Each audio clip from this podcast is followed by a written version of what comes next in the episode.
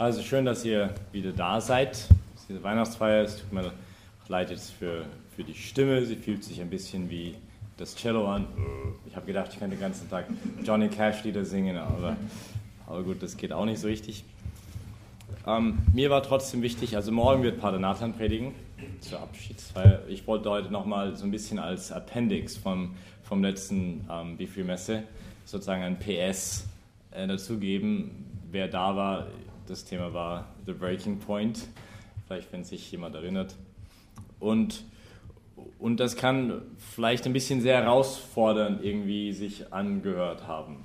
Vielleicht könnte sein können. Das war, ich glaube, die längste Predigt meines Lebens. Die, mein Vorsatz heute ist, dass sie viel kürzer sein wird.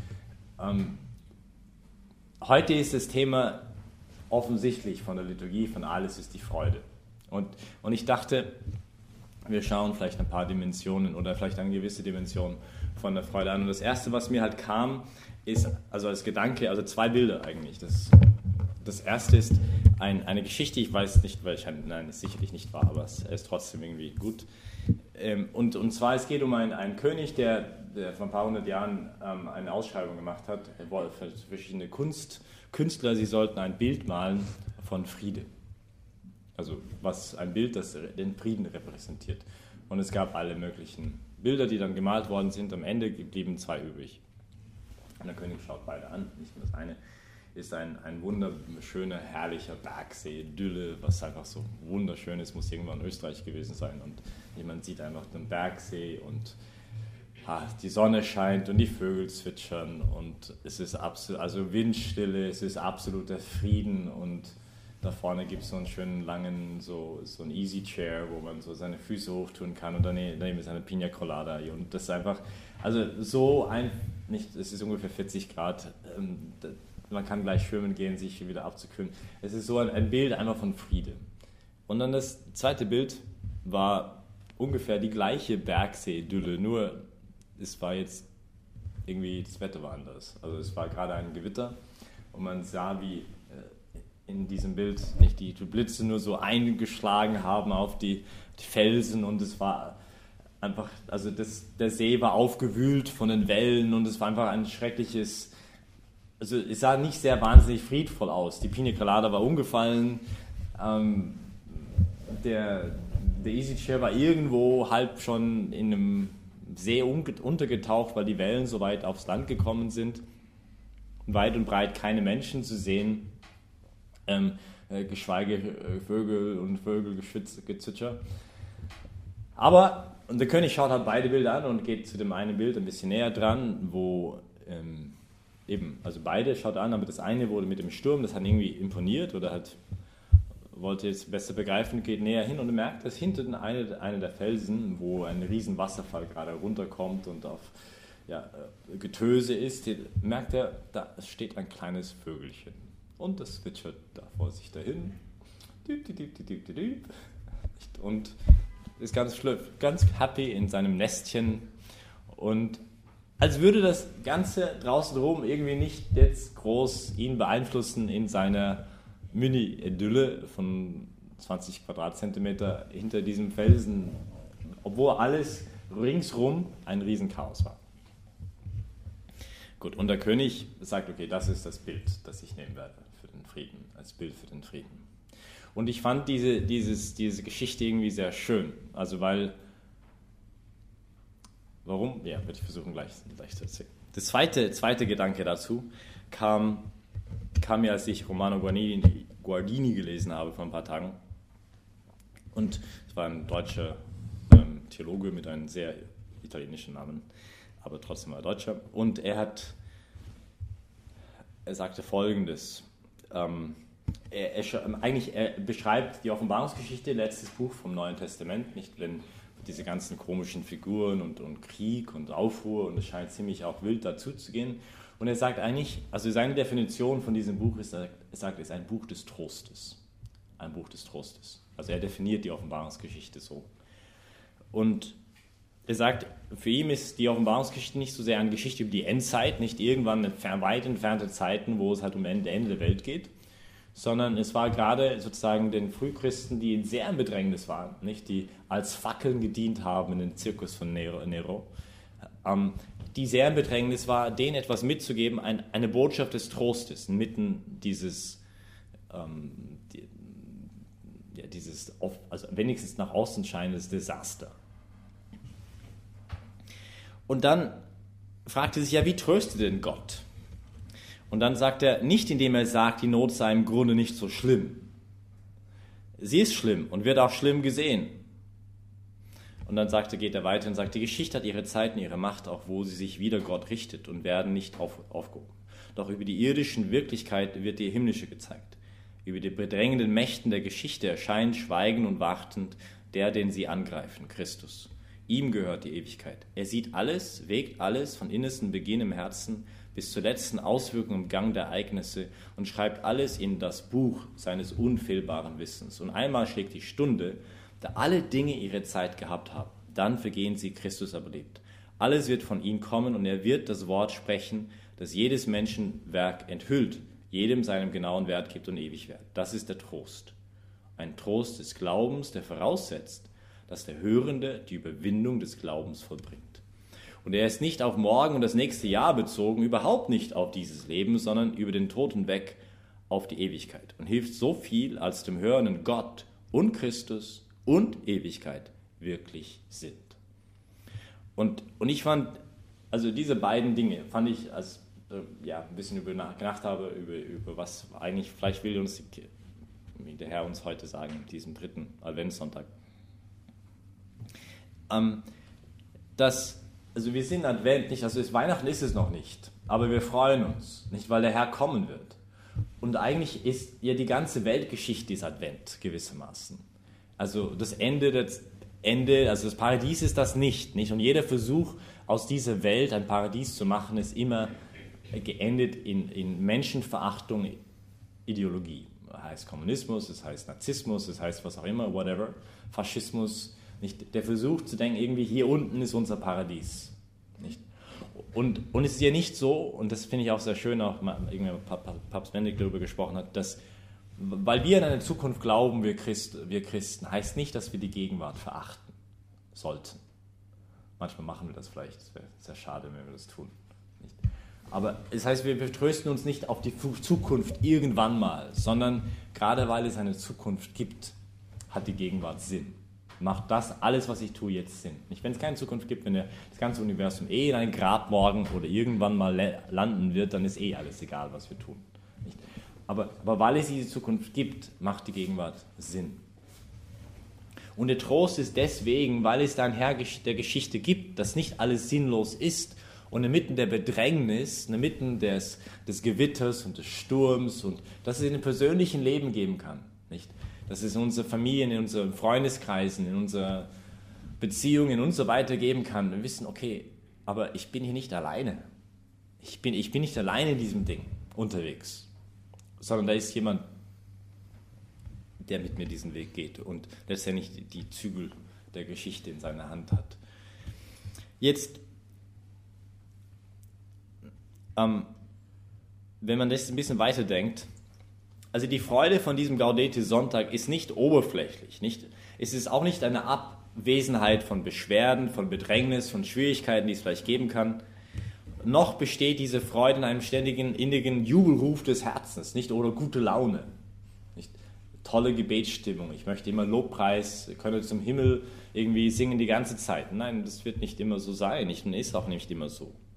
Sondern es ist ein Friede mitten des Sturms, der Trost Mitte der heftigsten Kämpfe. Und das, deswegen war ich so also dankbar, dass heute ähm, die, das Musikteam auch das Lied spiel, spielen wird, Oceans von Hillsong. Ähm, ich finde es auch gerade dieses Lied so schön, nicht in diesem, in diesem Sinn. Nicht? Um, you call me upon the waters, the great unknown, where feet may fail. They may fail. Also man könnte untergehen, nicht? And there I find you in mystery, in oceans deep, my faith will stand.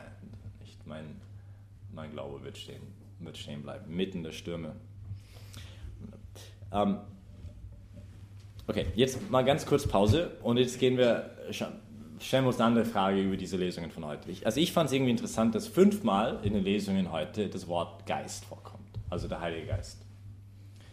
und als würde irgendwie vielleicht sagen, die, das Liturgie in der Kirche, dass der Geist, also irgendwie diese Freude-Sache irgendwas mit dem Geist zu tun haben könnte. Ähm, vielleicht gibt uns das Lied Oceans am Ende den Schlüssel für das Ganze, aber schauen wir mal. Ähm, wir haben, also der Geist Gottes ruht auf mir. Ich will mich freuen über den Herrn, denn er kleidet mich in Gewändern des Heils. Er hüllt mich in Mantel der Gerechtigkeit irgendwie mitten der Stürme, mitten, also irgendwie, da gibt es einen Mantel der Gerechtigkeit, er hüllt mich, dieser Geist. Löscht den Geist nicht aus, haben wir in der zweiten Lesung gehört. Der Gott des Friedens heilige euch ganz und gar und bewahre euren Geist. Nicht der Geist wird unseren Geist bewahren. Gott ist treu. Er wird, er wird es tun. Nicht er vielleicht macht es, sondern nein, nein, er wird es tun. Er gibt uns die ganze Sicherheit ähm, Gottes. Er selber bürgt dafür, dass es geschehen wird. Ich taufe mit Wasser, aber ein anderer wird taufen mit dem Heiligen Geist und mit Feuer. Hören wir im Evangelium. Jetzt ist interessant, dass einer der Namen des Heiligen Geistes gerade das ist, der Tröster. Nicht er ist derjenige, seine, eine seiner Aufgaben ist es, zu trösten, wirklichen Trost zu spenden. Und, und wie macht er das? Oder vielleicht andere Frage, wie können wir uns auf diesen Trost einlassen, der Quelle der Freude ist? Und, und, und hier wird es halt schwierig. Nicht? Also hier, hier, das ist jetzt das Mühsame, nicht? Und, und da gibt auch uns das Lied Oceans ein bisschen einen Einblick. Spirit, lead me where my trust is without borders.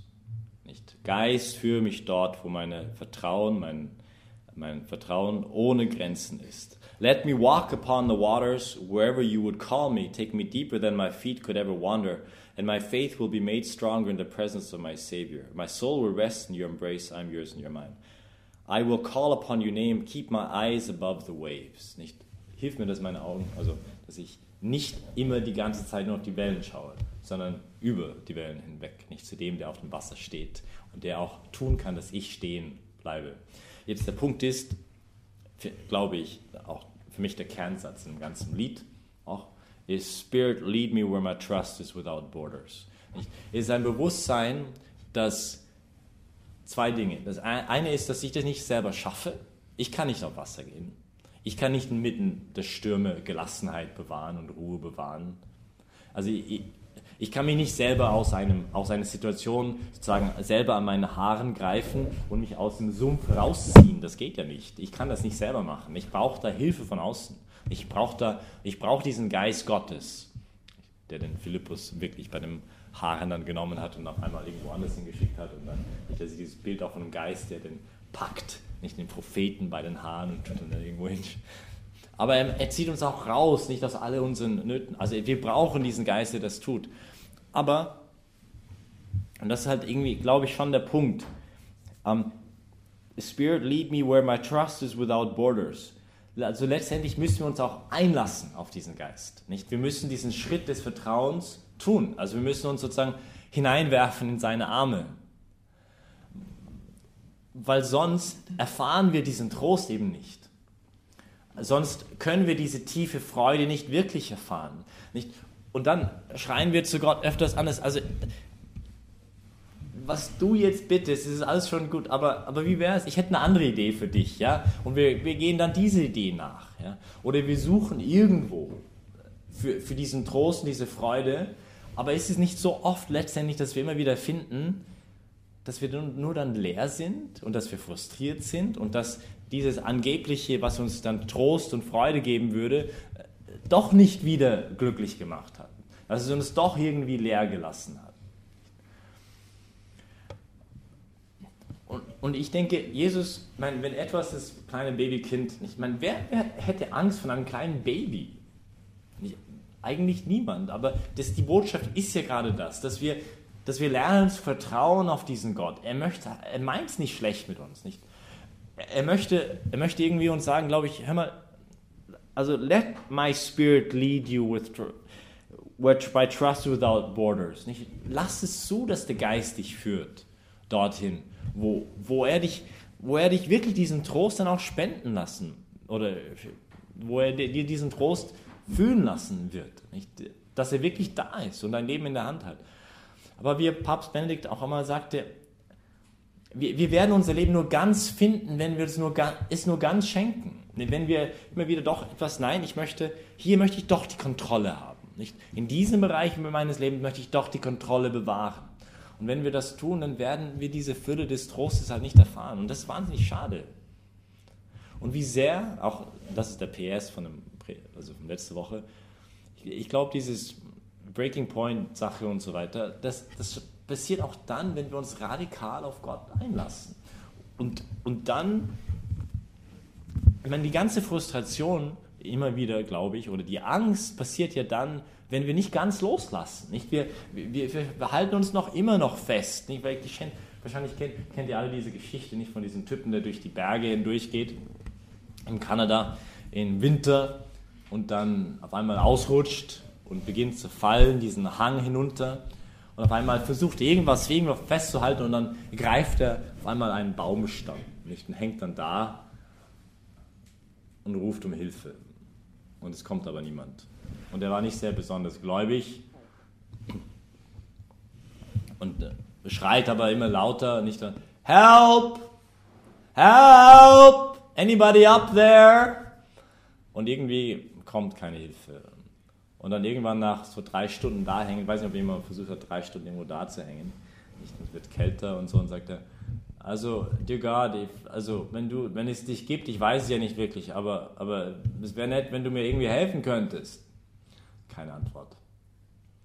Und dann irgendwann nach zwei Stunden weiter sagt er dann, du, ähm, God, um, I'm ready to do anything you want. Also alles, was du willst, ich bin bereit, es zu tun. Sag mir es nur. Und dann auf einmal kommt eine tiefe Stimme. Bist du wirklich bereit, alles zu tun, was ich dir sage? Alles, Herr, alles, sofort, sag es nur, ich mach's jetzt gleich. Dann lass los. Gibt's da noch jemand da oben? Und das ist es öfters das Problem. Nicht? Man, man, die Geschichte geht, Legende geht dann weiter. Er hat am nächsten Tag finden ihn die Bergwache eingefroren, 20 Zentimeter über den Boden. Nicht, der hätte nur loslassen müssen. Aber ich meine, es ist nur eine Geschichte, aber ich finde es halt trotzdem eine nette Geschichte. Weil die, wir haben öfters einfach diese Angst, diese Angst loszulassen. Wirklich loszulassen. Und einfach, like free fall. Nicht? Also, ich, ich muss die Kontrolle verlieren. Und dann, und dann erfahre ich eben die, die, diese tiefe Freude und diese tiefe Trost, das ist, dass ich dass ich da in, in die Hand von jemand hineingefallen bin. Und dann erfahre ich es. Alles vorher ist immer wieder versuchen, dass ich selber mein Leben zu kontrollieren. Nicht? Und das ist ziemlich beängstigend, weil es gibt so viele Faktoren, die wir überhaupt nicht kontrollieren können. Aber dann einfach zu wissen, ich kann es völlig loslassen und ich bin da in der Hand von jemandem, der mich wirklich in der Hand hat. Nicht? Ich kann gar nicht so weit fallen, dass ich auf seine Hand falle. Nicht? Das ist dann etwas sehr Wunderschönes. Ähm, und vielleicht ist, aber praktisch, was heißt das? Ja? Ich, ich glaube, es fängt ganz einfach an. Es fängt mal an, vielleicht sollte man das gar nicht aufnehmen, nicht? weil es ist, it's, it's like so basic, aber, aber manchmal ist es erstmal, it's like, it's the, erstmal mit, fängt an mit den zehn Geboten, eigentlich. Ja? Da fängt es ja erstmal an. Es ist einfach, also jede, jede Sünde ist hier letztendlich, Johannes Paul II. sagt immer, ein Mangel an Vertrauen. Wir wollen nicht loslassen. Nicht, was du sagst, Gott, also dieser Apfel, den ich nicht essen darf, ja, also was du sagst, diesen Apfel nicht essen, dass das schlecht ist für mich, das glaube ich dir nicht. Und eigentlich ist es gut für mich und deswegen werde ich jetzt den Apfel essen. Und was du sagst, gut ist für mich, diesen Apfel nämlich nicht zu essen, ist eigentlich schlecht für mich. Nicht? Das heißt, dieses mangelnde Vertrauen ist nicht, wir nennen Gott ein Lügner. Nicht? Was du sagst, mich glücklich machen wird, du sagst mir nicht die Wahrheit. Wir glauben ihn nicht wirklich. Und ist das nicht letztendlich das Problem hinter jeder Sünde, nicht jedes, dieses nicht sich einlassen auf Gott voll und ganz, weil wir irgendwie nicht ganz vertrauen, dass da loslassen, dass das mich letztendlich glücklich machen wird? Ich glaube schon irgendwie, nicht, das ist schon dahinter. Also letztendlich wollen wir wieder selber die Dinge in die Hand nehmen und kontrollieren und, und Gott zeigen. Also wir geben ihnen einen Unterricht in menschliche Glückseligkeit und, und Anthropologie, menschliche, ähm, philosophische Anthropologie, was uns wirklich glücklich machen wird letztendlich. Hör mal zu. Du, äh, Gott, jetzt geh mal auf die, auf die Bank und ich gebe dir jetzt eine Vorlesung, wie das wirklich funktioniert. Nicht? Letztendlich haben wir dieses, wir vertrauen nicht wirklich. Und ich glaube, da fängt es halt an, nicht? In diesen so Basic-Sachen. Und dann ein bisschen tiefer gehen, halt in die Eingebung des Heiligen Geistes des Alltags, nicht die kleinen Dinge, wo, wo er sagt, du, bemühe dich ein bisschen, ruf doch jemand an, der, der braucht wirklich jetzt mal, also diese Verwandte von dir, die du ewig nicht mehr dich gemeldet hast, wäre doch mal gut, den mal anzurufen oder helft doch der, diesen Bettler, der gerade da steht, ich meine, schauen wenigstens mal in die Augen, ja, sag doch mir wenigstens mal Hallo oder Guten Morgen. Es sind so viele Kleinigkeiten, nicht, wo wir einfach, also wenn man so ein bisschen weiter denkt, ja, also wo ich glaube, wo es einfach, wenn wir da wirklich loslassen würden, diesen unglaublichen Trost und diesen unglaublichen Frieden erfahren würden, was es heißt, in Gottes Hand zu leben, in diese Verfügbarkeit zu leben. Und nicht versuchen, alles irgendwie selbst kontrollieren zu müssen. Ähm, ich muss jetzt das machen, muss ich jetzt das machen, muss ich das machen. Nein, die Verfügbarkeit nicht. Was willst du, dass ich tue? Ich kann alles in ihm, der mich stärkt. Vielleicht ist das das Letzte, nicht weil eben öfters wir meinen, aber ich kann nicht auf Wasser gehen. Ja, stimmt. Ich kann das nicht. Das ist so. Ja? Also wir können das sicherlich nicht. Ich kann nicht diese Gebote und das tun und, und jenes machen und das schaffe ich ja eh nicht. Und, und außerdem weiß ich, ich werde auch immer wieder mal untergehen. Und deswegen brauchst gerade ja das Vertrauen, nicht diesen Schritt zu machen. Also, ja, Advent, dritter Advent ähm, ist Tag der Freude. Aber eine Freude, die eben nicht oberflächlich ist, die auch nicht, es ist noch nicht die Fülle der Freude, also wir haben noch nicht die Umarmung, die himmlische Umarmung ist es noch nicht. Aber es ist ein Trost, weil wir wissen, da gibt es jemanden, der unser Leben in seiner Hand hat. Nicht? Und ich möchte einfach euch einladen und mich selber, dass wir Menschen sind, die mit Mut ähm, diese, diesen Vers wirklich singen können in unserem Leben. Spirit, lead me where my trust is without borders. And my faith will be made stronger in the presence of my Savior.